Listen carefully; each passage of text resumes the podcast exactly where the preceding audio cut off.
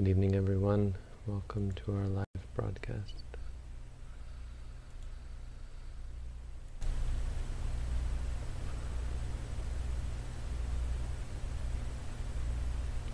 Today we're looking at.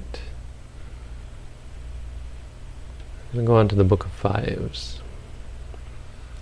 I don't. I'm not reading the entire thing, but uh, skimming through the Book of Fours. I didn't find anything that struck me as um, as exceptionally useful for us in an immediate meditative sense. So I'm going to skip ahead to Book of Fives, Sutta uh, 14. I'm going to skip ahead to the five powers.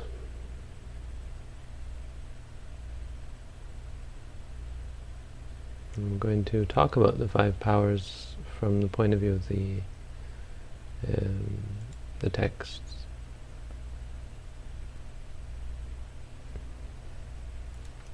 So let's get there. 15. No, 14.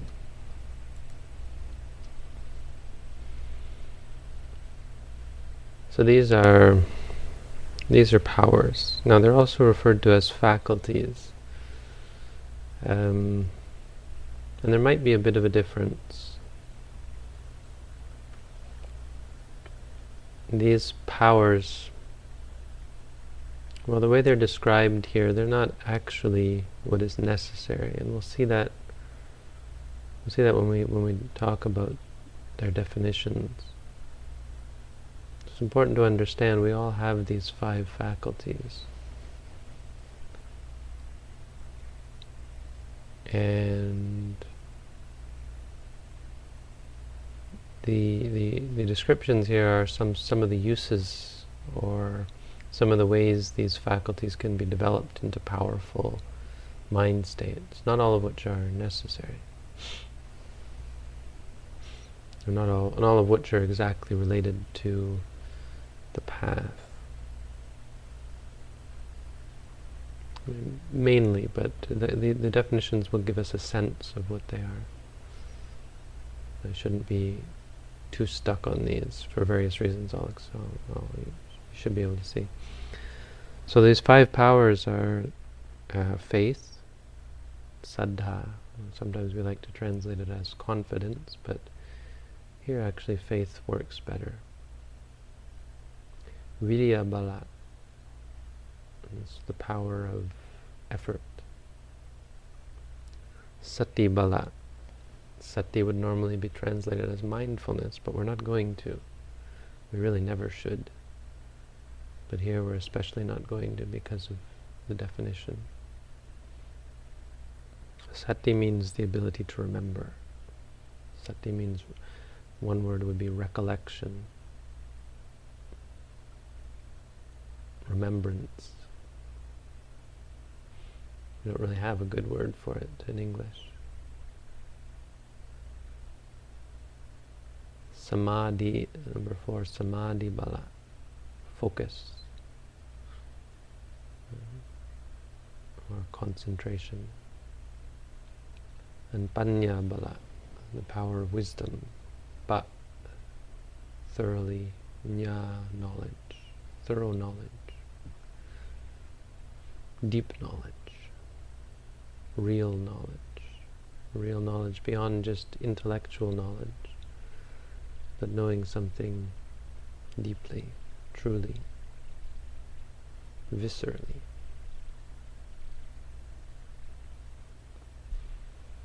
These are the five powers. So what are these five? Saddha, what does it mean to have saddha, faith? Well, the most powerful faith. What should we have faith in? Many people would say, well, have faith in yourself. Maybe. And it's important to have confidence in yourself, in your ability to to succeed. If you doubt your own ability, you become discouraged. But that's not really the most important It isn't really the most important type of faith or confidence. Most important, of course, is that you have confidence in what you're doing. And that includes confidence in your teacher. If you don't have those, then you got a problem. So the best kind of faith is faith in the Buddha. Often people will, will miss this, miss that you you need to have faith in the system in which you're which you're which you're undertaking. And so this includes in the Dhamma, in the teachings of the Buddha, but mo mostly in the, the Buddha himself, because if you have faith in him, well then of course you have faith in his teachings. And so often this is construed as meaning you have to start by believing. Which would be a very unfortunate um, truth if it were true. Because it would mean blind faith, right? It would mean believing something for no good reason. It's really what blind faith is, right? These religions that require faith, what they're talking about is faith for no good reason. And then we'll make up reasons. Our reason is because we've had some profound experience and we deliberately interpret that to mean something that gives us faith. So we talk about the religious experience. People have, someone will have a an ecstatic experience or a feeling of love or a feeling of oneness and they'll say that's God or that's Buddha or that's enlightenment you see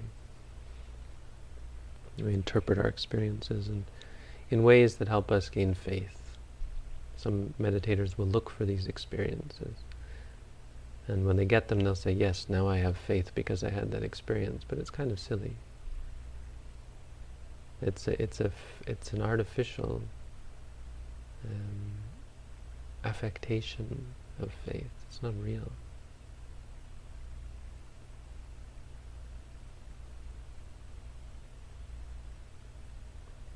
None of those faiths are really, really the best kind of faith.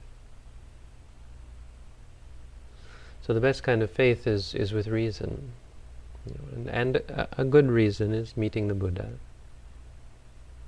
If you meet the Buddha and you just say, wow, this guy clearly knows what he's talking about. You can tell by his manner, by his demeanor, you can tell by the words he uses, the way he speaks, how well he's able to cut through all the uh, fluff and get right to the core of, the, of reality and truth. And you know. So meeting the Buddha is a good reason to have faith in him listening to the Buddha is a good reason to have faith in him. And so reading the Buddha's teachings is a good reason to have faith in, in him. When you read through the Tipitaka, there are some things that I would agree many people find objectionable, but they're few and far between for the most part. You wouldn't find in here any any idea or concept that the Buddha in, in, enjoined violence that he promoted unwholesomeness, that he encouraged cultivation of harm. You find probably the best and most complete uh, set of, of teachings, of doctrines on on good on good, love, compassion, uh, humility, non-violence, morality, ethics, concentration, focus, mindfulness, wisdom. Above and beyond you find wisdom. You find a clear and um, parsimonious expression of the truth, Parsimonious meaning, you know, there's no fluff, there's no fat. It's quite trimmed. Sometimes brutally so, in the sense of uh, not pulling any punches. And that gives someone faith.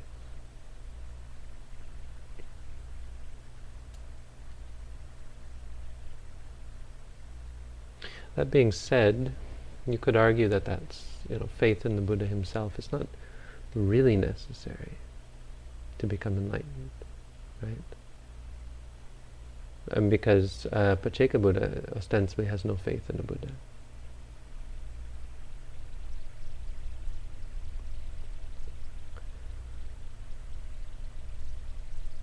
So the idea that you need to cultivate this, and that this is a precursor or prerequisite for meditation, which I've heard from Buddhists, is dangerous. It's problematic because it encourages the cultivation of blind faith.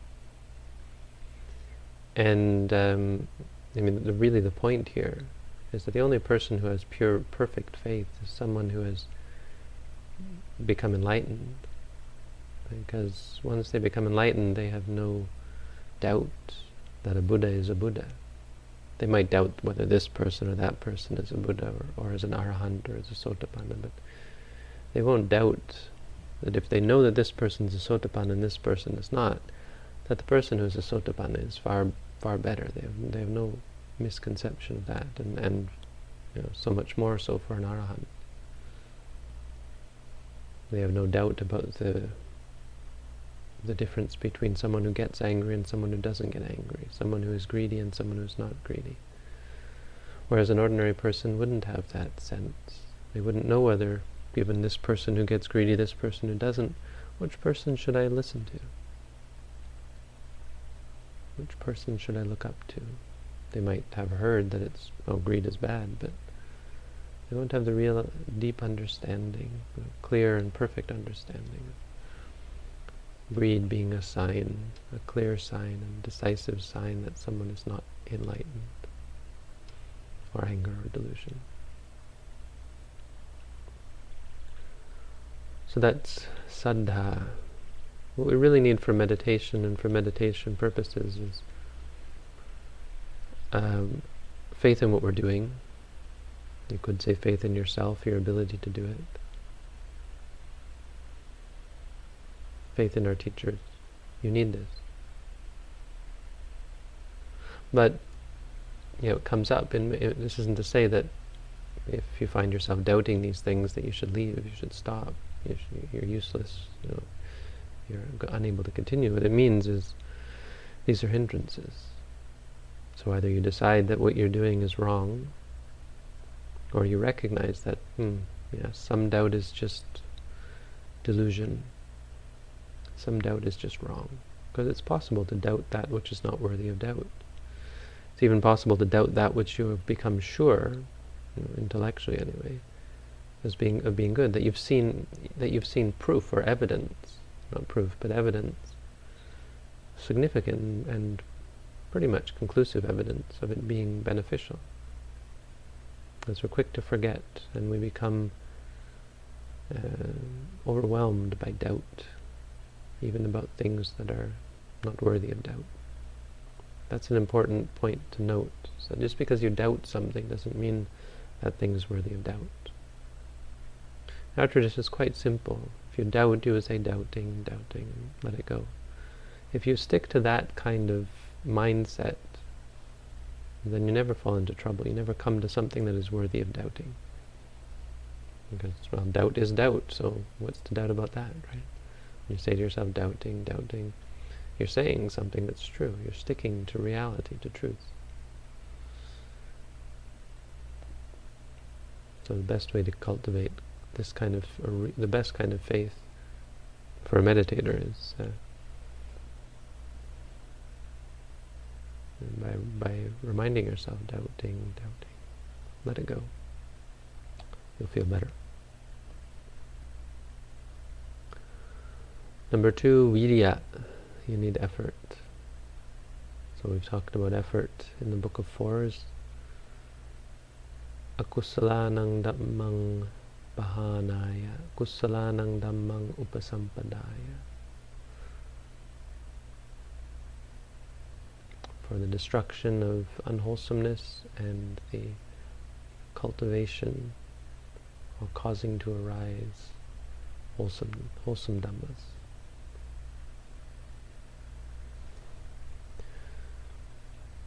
The, the point being here that good th good things don't just come to those who wait. Good, good things, goodness doesn't just arise by itself.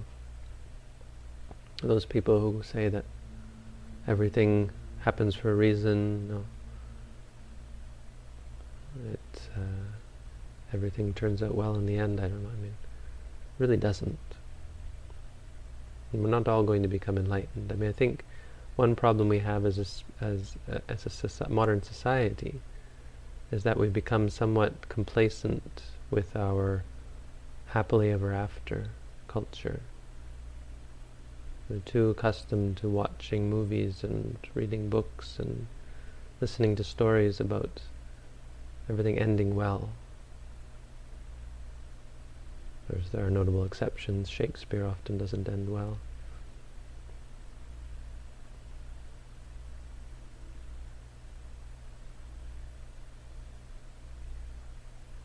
But, uh, I mean, nonetheless, to, to a great extent we get lulled into this false sense of security. We might, we might be lost in samsara, we might be destined to go to hell. We don't know what our future has in store for us. Horrible things could happen to us tomorrow, today, in this life certainly. And so effort is required if you want goodness. If you want to overcome suffering, you need effort. Viryena dukkha majjeti. Cross suffering using effort. Good things aren't going to come, bad things aren't just going to go away, unless you work for it. That's virya. Sati, sati here is curious, but at the very least it gives us an understanding of what it really means, not mindfulness. So I'll read you the English. Here the noble disciple is mindful. He uses the translation. Let's see what... I think he's just translating satto, right? Uh, all right, sati mahoti, which says it which just means has sati. Doesn't mean mindful. Let's read the Pali, it's better.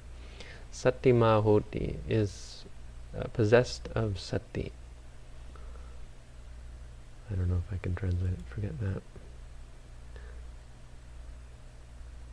possessing supreme sati and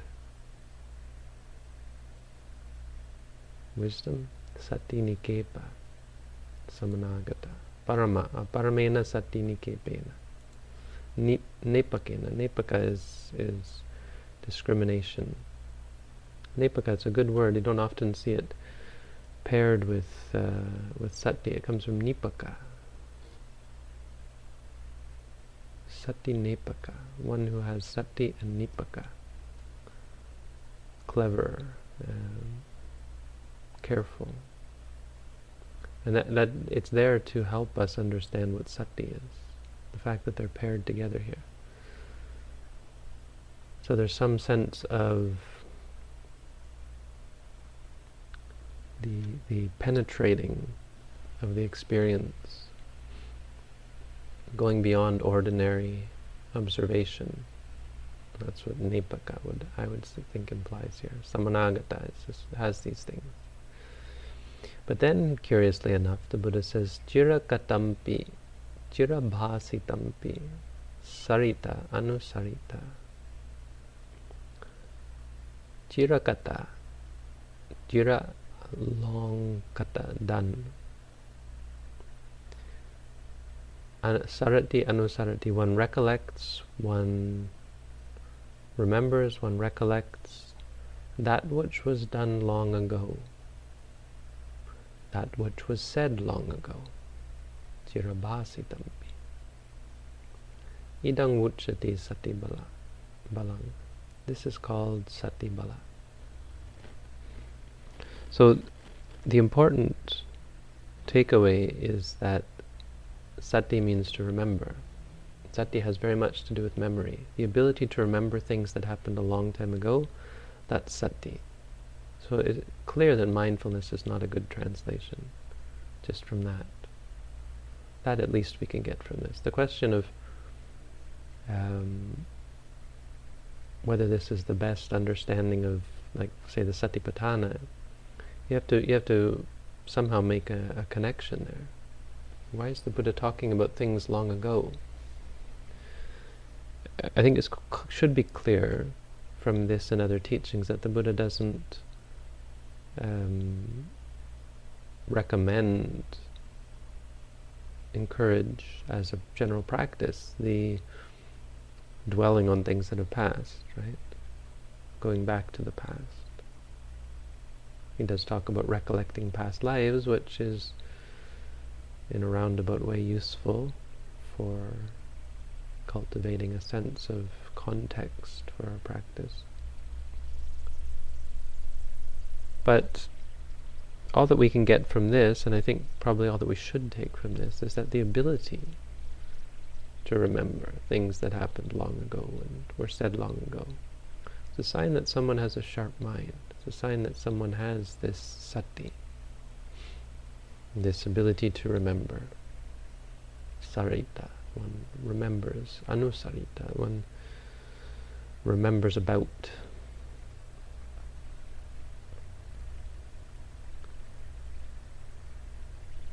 And so how we relate this to Satipatthana in, in English is by saying one remembers, or one is able to remember the true nature of reality. Is able to remember the present moment.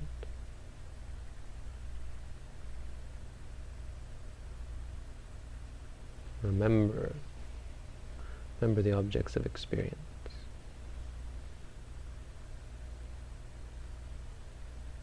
to not forget, right? To be um, clearly aware that this is this, thing, things are what they are. And so hence, again, because I've already always um, often explained, um, that's why we remind ourselves, why we use the word, the mantra, that's why mantra meditation is so powerful, so important, because of this word sati. The cultivation of um, the ability to remember the present moment, to remember something. In the case of samatha meditation, to remember the object, the concept. In the case of vipassana meditation, to remember the ultimate reality. Seeing is seeing, hearing is hearing, pain is pain, and so on.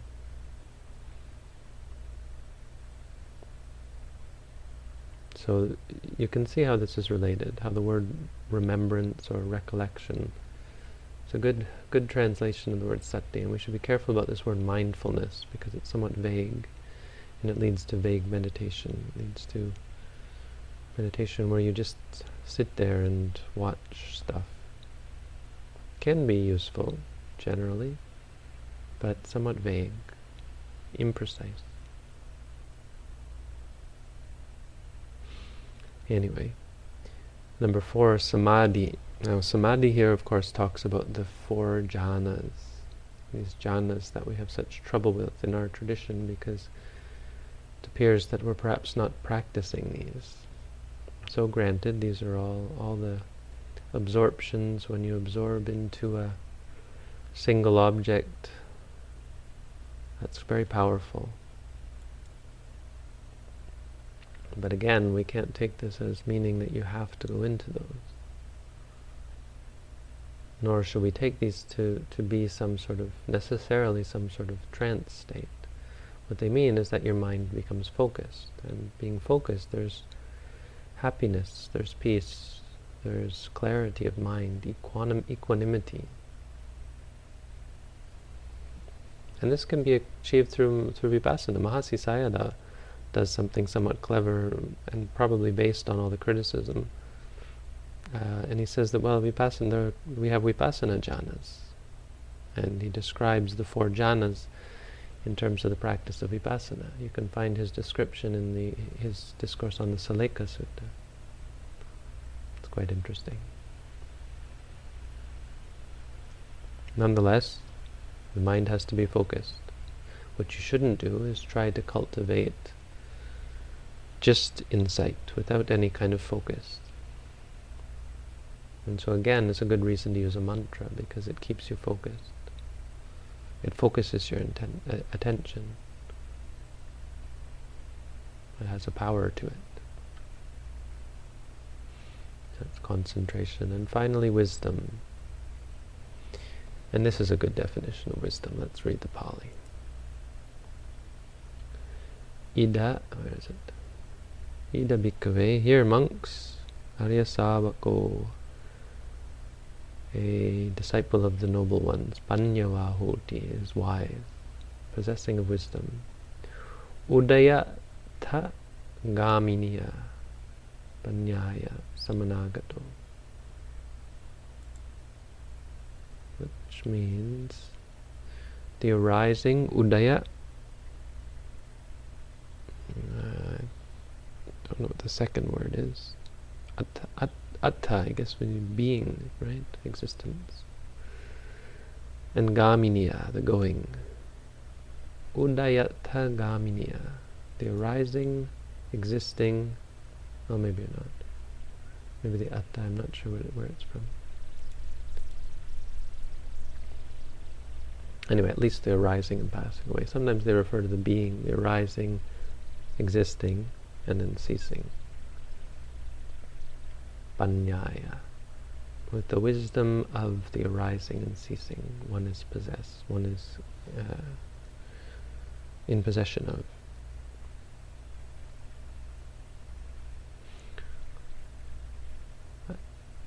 And th this is an important point to keep in mind. Uh, that wisdom, from, from Buddha's point of view, really the only truly necessary wisdom is this, is seeing arising and ceasing. Yang kinchi samudaya dhammang sabantang nirodha dhamma. It's the beginning of vipassana, uh, when you start to realize that reality is made up of that which arises and ceases. You start to look at, not only looking at experience, but you see that experience is simply that, stuff that arises and ceases. You stop looking at it as me, mine, good, bad. Vipassana really starts when you start to just see things as arising and ceasing. You're able to start to look at things objectively. You're able to watch them arise and cease. And so you begin to look and you see more and more and finally you come to the realization that everything, everything that arises ceases which is a profound realization because um, not simply because of its intellectual value, but because that focus takes away from the mind the idea that uh, there's anything that arises that could be uh, satisfying, that could be a refuge, that can be valuable. Nothing that arises is of any value because immediately it ceases. And that's what leads one to realize Nibbana. Aryaya Nibedikaya Sammadukha Kayagaminya uh, one is uh, one has the noble dispassion thing, right? Oh no, Nibeda means penetrative, right? Which is noble and penetrative and leads to the right destruction of suffering. That's wisdom. Idang uchati panya balam. So these are the five powers. Now I've talked about them in my booklet, about how you have to balance them. If you haven't read my booklet, well, you shouldn't be here. You should be off reading my booklet or doing something else if you're not interested in reading my booklet. So I'm not going to go into detail in that. But uh, would recommend reading the booklet. It talks about balancing these five and, and more how they relate to meditation. I'm going to stop there. So that's the Dhamma portion. Now we have the question portion, and with me to help is Robin.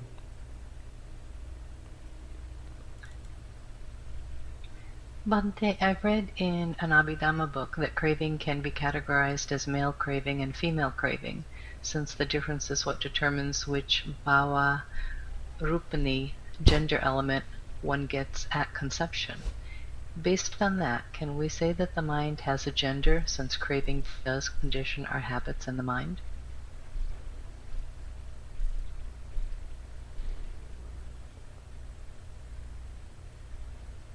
No, we can't say that the mind has a gender. If there's male craving, it's not male craving, it would be craving for the male form. Males don't have a different kind of craving than women. There would be craving for a type of gender. That's what that would mean. It wouldn't be the craving of a male, it would be the craving for a male. It would be the clinging or the uh, liking of the male form or the female form, which would indeed determine which bhavarupa you get.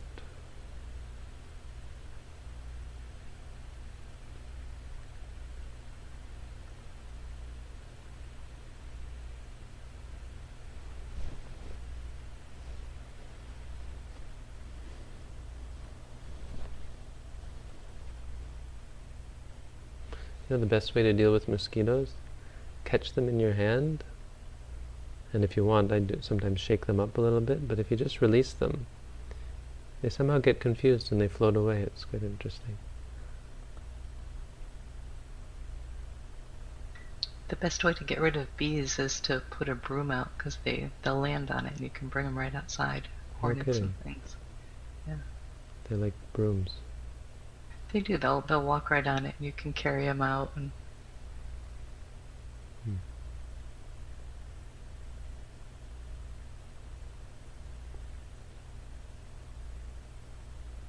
Are you reading questions, or am I?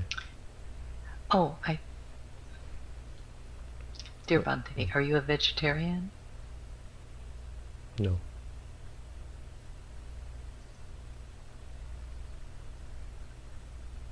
Buddhism teaches that in this world, that this world is just an illusion, a thought within consciousness, and meaningless have become depressed because of this, seeing this world as an illusion and meaning. What should I do?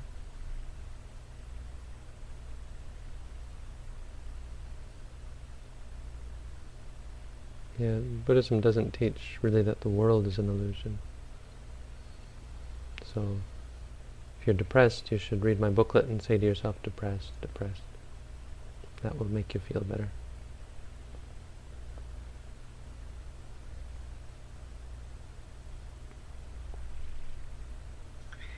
I daily practice Vipassana meditation. I want to one over meditation sitting MP3. Please help me. Sorry no idea what you're asking. Something about an MP3 which I don't have. Well, we have some MP3s, right? But hmm, I think you have to be a little clearer.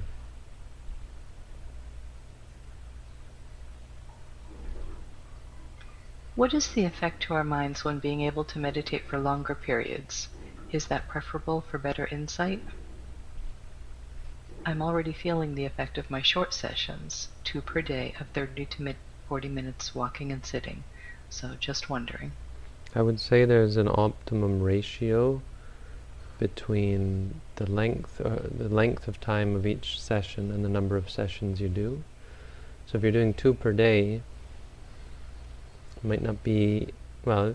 If you're doing two per day, um, at say, th- well, as you say, 30 to 40, it might be in your better interest of doing better. interest. it might be in your might be better in your. What am I trying to say? Might be more in more your best interest. in your best interest to in your better interest. I guess is what I was trying to say. I don't even know if that works. To um, to add another session, a third session, rather than doing two uh, two-hour sessions, right? Or I don't know if you mean 30 to 40 each. If you mean 30, 40 together, well then probably you'd want to increase it a little bit. If but if you're doing like 30, 30 minutes walking, 30 minutes sitting twice a day, you have to see for yourself rather than pushing yourself really hard and then having all this time where you lose everything you gained, right? Because if you do long sessions, it's more more taxing, especially on someone whose mindfulness is not very high. So, if you increase that time, because there's so much time in between sessions, um, you're not actually a very good meditator in general. So that, that hour that you do or two hours that you do is is stressful.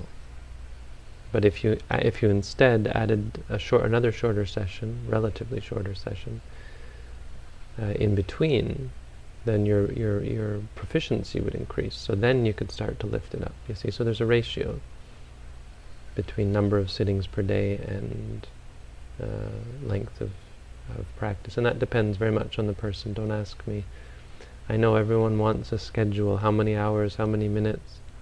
You can't really do that. I mean, we go through that in a, in a meditation course. But it's the kind of thing that we'd have to do together in consultation.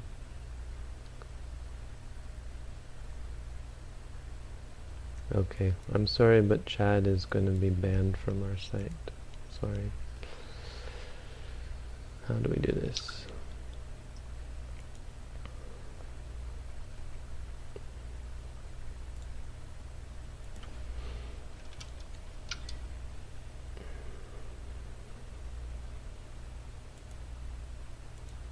We can't ban, but we can remove, so that's the best we can do.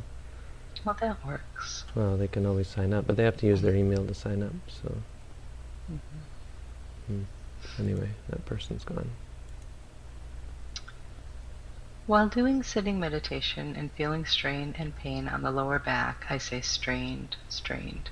But when it doesn't go away and getting more painful, I start panicking, saying it more times faster, like a robot saying error, error. Should I say panic to relate to the new obje- object? What would you recommend? Well, you can't say pain, pain, pain. It doesn't work. It has to be objective. When you're panicking, you can't say panic, panic. Well, if you start panicking, yeah, you should say panicked, right? Stressed, stressed, worried, worried, afraid, afraid. Absolutely. If you start saying it quicker, then yeah, there's something else there that you should be noting. It should be quite copacetic. Copacetic.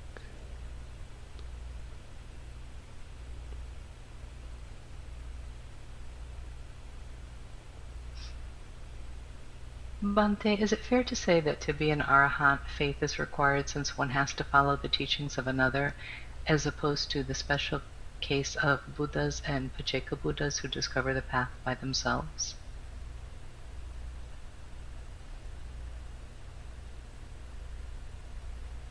Mean, you're asking. It's it depends how you want me to answer that. Um, if you want me to answer that from the point of view of the Abhidhamma, then of course there are moments of saddha. Saddha has to be a part of some of the moments, but you know, saddha is, in the Abhidhamma sense, is um, in the Abhidhamma sense is very much the the confidence of the mind state, you know, the moment of the mind that, among many other good qualities, has no wavering, no doubt, basically. Which doesn't mean it faith in any specific thing, it just means a sense of composure. Um, but, and, and that's, you know, so if you're going to talk about what is required, you can only talk in terms of ultimate reality. So to say that this is required or that is required is you, know, you, you can't really do that except in terms of Abhidhamma. So to say that yes, you must at some point in your practice have faith, right? Because again, you can't have faith 24 hours a day. You can't sit there, like not, you know, right? It's not that you gain faith and then you have faith. We only have faith in the moments when we think of the Buddha and, and, and have some kind of appreciation. In those moments we have faith. Now are those moments necessary in your progress? No, those moments are not necessary. They're useful, highly useful and recommended and so on, but they're not necessary. But I get, I get what you're getting at.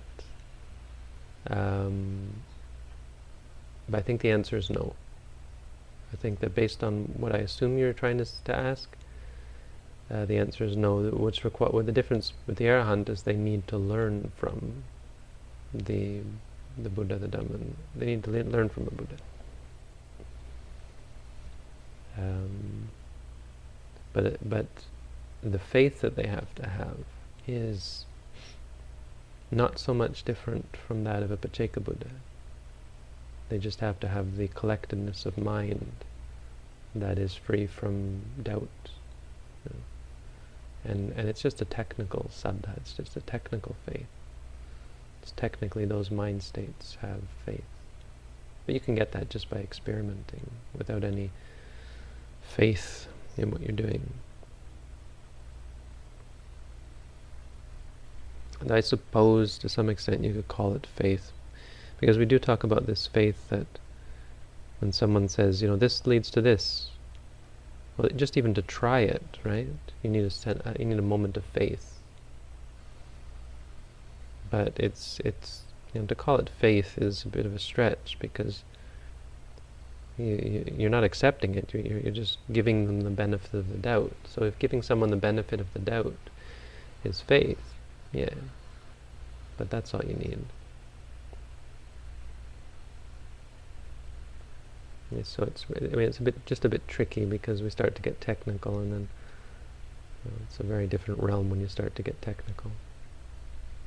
But every t- anytime you say X is is X required, you kind of have to get technical.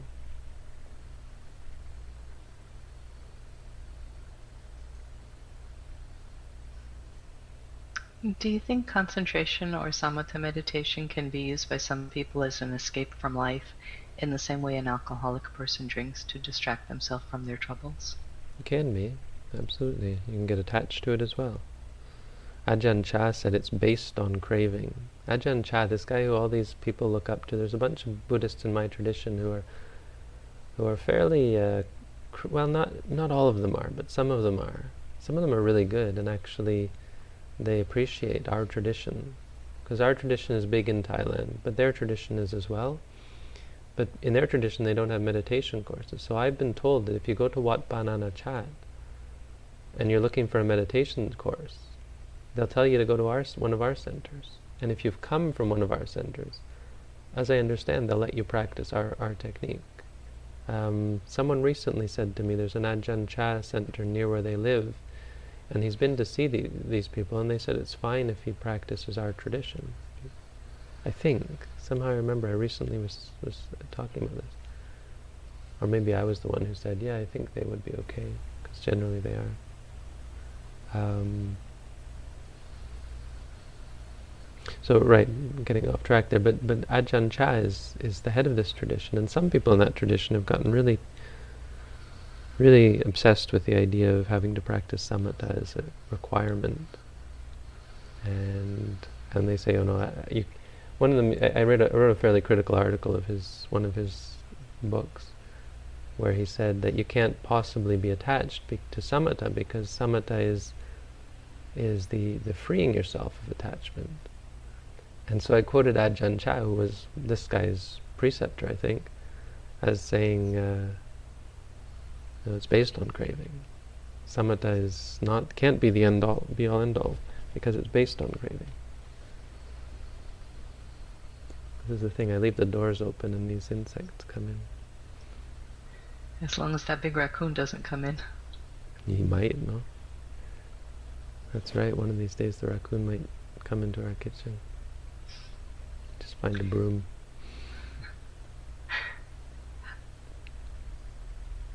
Hello, I just wanted to ask you what are some good tips for beginner's meditation? And what is the best time to meditate? When tired or, or when energetic, in your opinion? Well, if you haven't read my booklet on how to meditate, that's where I would recommend you start. If you want to find it, it's on this site. There's a link to it anyway. You go to the menu button in the top left, open it up, and you'll see a word that says guide. Click on the guide and it'll take you to the page that has our guide on how to meditate. And that page also has a link to a frequently asked questions list, which has some good tips. So any of you who have read the booklet but are still looking for tips, I think that FAQ is pretty good. FAQ is pretty good. It's got a lot of good questions answered, I think. I mean, not to toot my, because I was the one who wrote it, but you know, it's, I think it's adequate at least. Uh, best time to meditate, whenever you have time to meditate, meditate.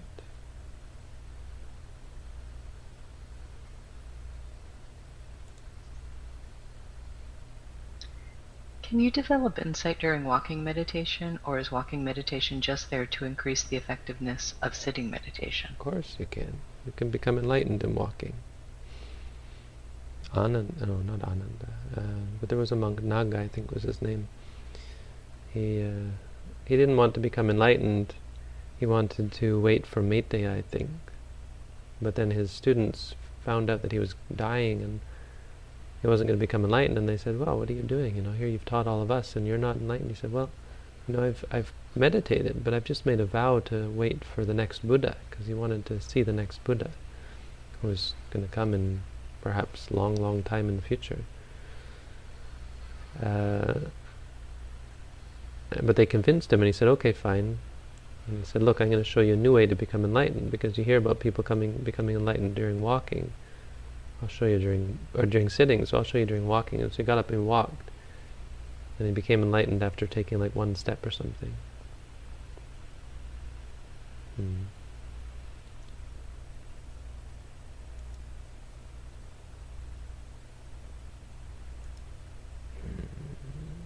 Just a second. Looks like we're to need a way to ban people. And we can just keep... Uh, making them keep uh, keep making them sign up. It's, we'll just keep deleting them. It'll be a game of cat and mouse.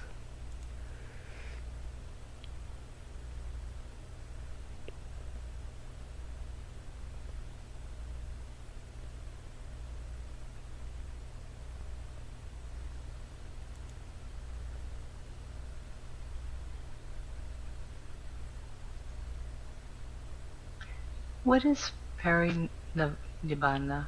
Is it an experience, a void, or nothing? Can it be described? Parinirvana is parinirvana. Parinirvana refers to means like final nirvana or complete nirvana.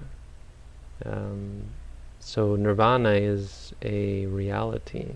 It's probably the best way to talk about it. Parinirvana means um, com complete, a complete nirvana, which means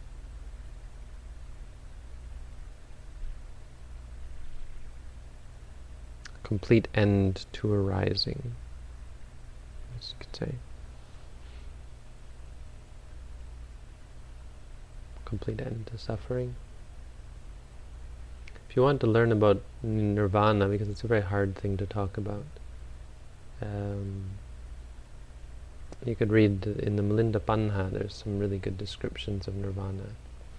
They're not descriptions, but they're similes. Like nirvana is like the top of a mountain because it's far above the ordinary. That kind of thing. But no, nirvana means the end of suffering. That's all you have to know about it. Because all you have to understand about Buddhism is it, it leads you to less and less suffering. So uh, the more you practice, the more you find peace happiness and freedom from suffering. That's all you really need to know. Nirvana just means no suffering.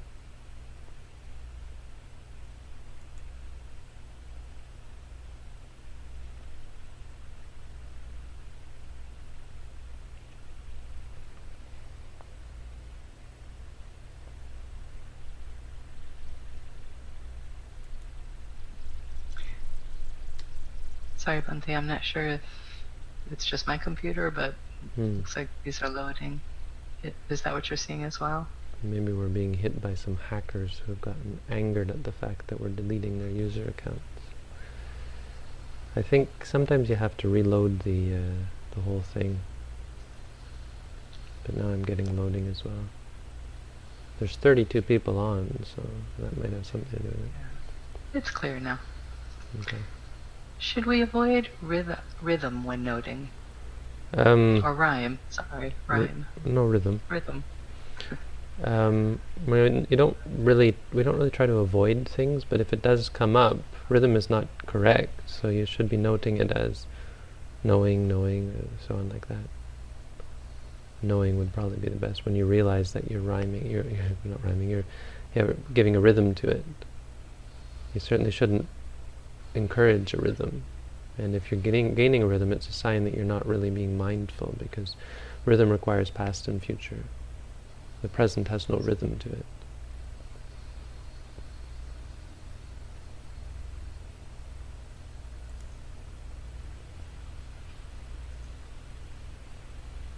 A friend of mine has critiqued Buddhism as too passive and defeatist. I couldn't really come up with a decent response to this.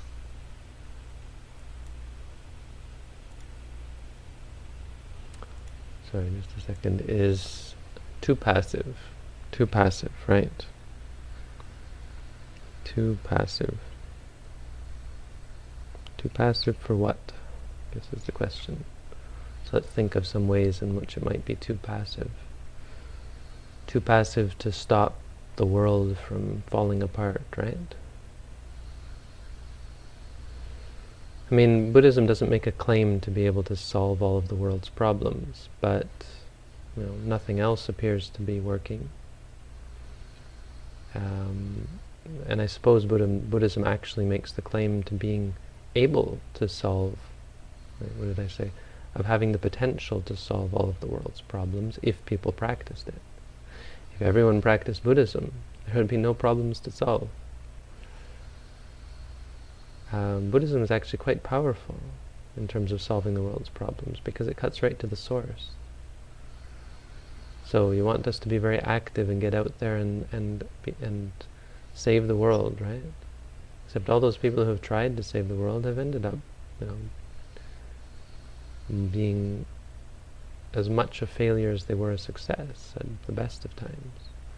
Let's look at some of the activisms, the good ones, right? Gandhi, let's take Gandhi, who is, you know, whatever controversy there is, there's some sense that he did some good things. Well, I don't know, I don't want to get into it. Let's not get into it. Because these are, you know, there are good things that these people did.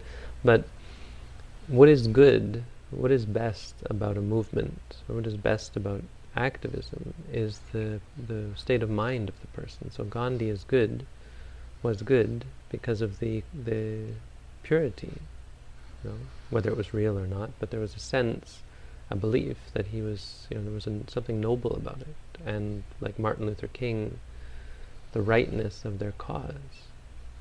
you know. How do you have rightness of cause?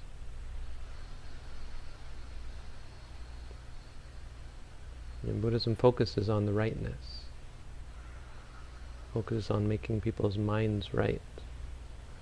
If your mind is in the wrong way, activism, being active is of no use to anyone. Uh, being as far as being defeatist, mean, nothing could be more farther from the truth. Buddhism is very much active um, in terms of find, finding a solution. It says that we are all personally responsible for our universe and it teaches us how to uh, find the ultimate happiness, the ultimate success, you know, to conquer our universe. Buddhism is like a religion of conquering. dominating, winning the game, really. It's very ambitious, actually. But, you know, you can just say to him, dude, I'm not, you don't want to practice Buddhism, don't practice Buddhism. Helps me, makes, does good things for me, so. But if you don't, you know, if it's not your thing, power to you. Buddhism isn't about convincing other people. A decent response might be to find other friends. no, I don't know, that's probably too harsh. It's hard. It's hard convincing other people that their views are wrong.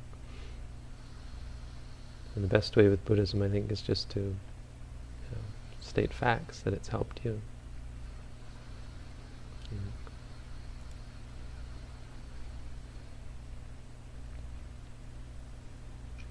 Can Buddhism help people to deal with the so-called mental illnesses? Yeah, that's what Buddhism is all about. I think you're yeah you're referring to acute mental illness, like the ones that are diagnosed diagnosed. But you have to remember, just because a doctor tells you that you have a mental illness, doesn't make it categorically different from the mental illnesses that we all suffer from. They're acute. They're just acute versions of the same thing. So an acute mental illness is of course more difficult, but it's not categorically different. Even psychoses, I would argue, are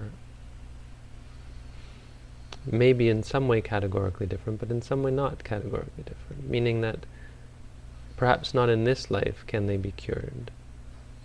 Um, but the mental aspect of them, I would argue that in many cases can be cured. Like a person with schizophrenia could, I would argue, learn to see that their hallucinations are simply hallucinations that seeing is just seeing, hearing is just hearing.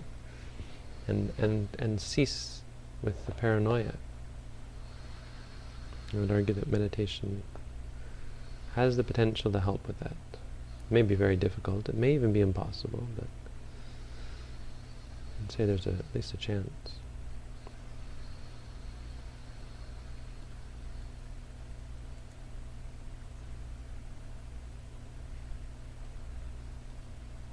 What's the difference between Buddhism and Hinduism? Yeah, I'm not going to answer that. Read an encyclopedia.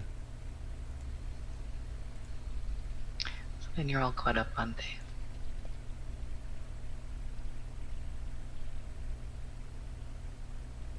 All right. Good enough.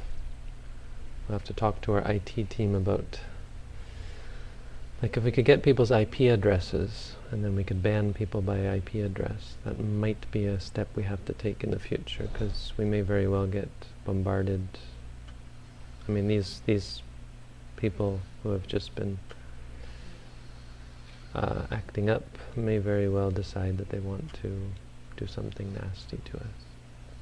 So we may have to find ways to prevent that. Anyway, Thanks everyone for, for the most part, by and large, being a good group of people. That's what we're here for. If you've been a sort, if you've been the sort of individual we might call a not so good person, well, I wish you all the best in becoming a better person for your own benefit, that you may find peace, happiness, and freedom from suffering. Everyone else as well. Good night, everyone. And thanks, Robin.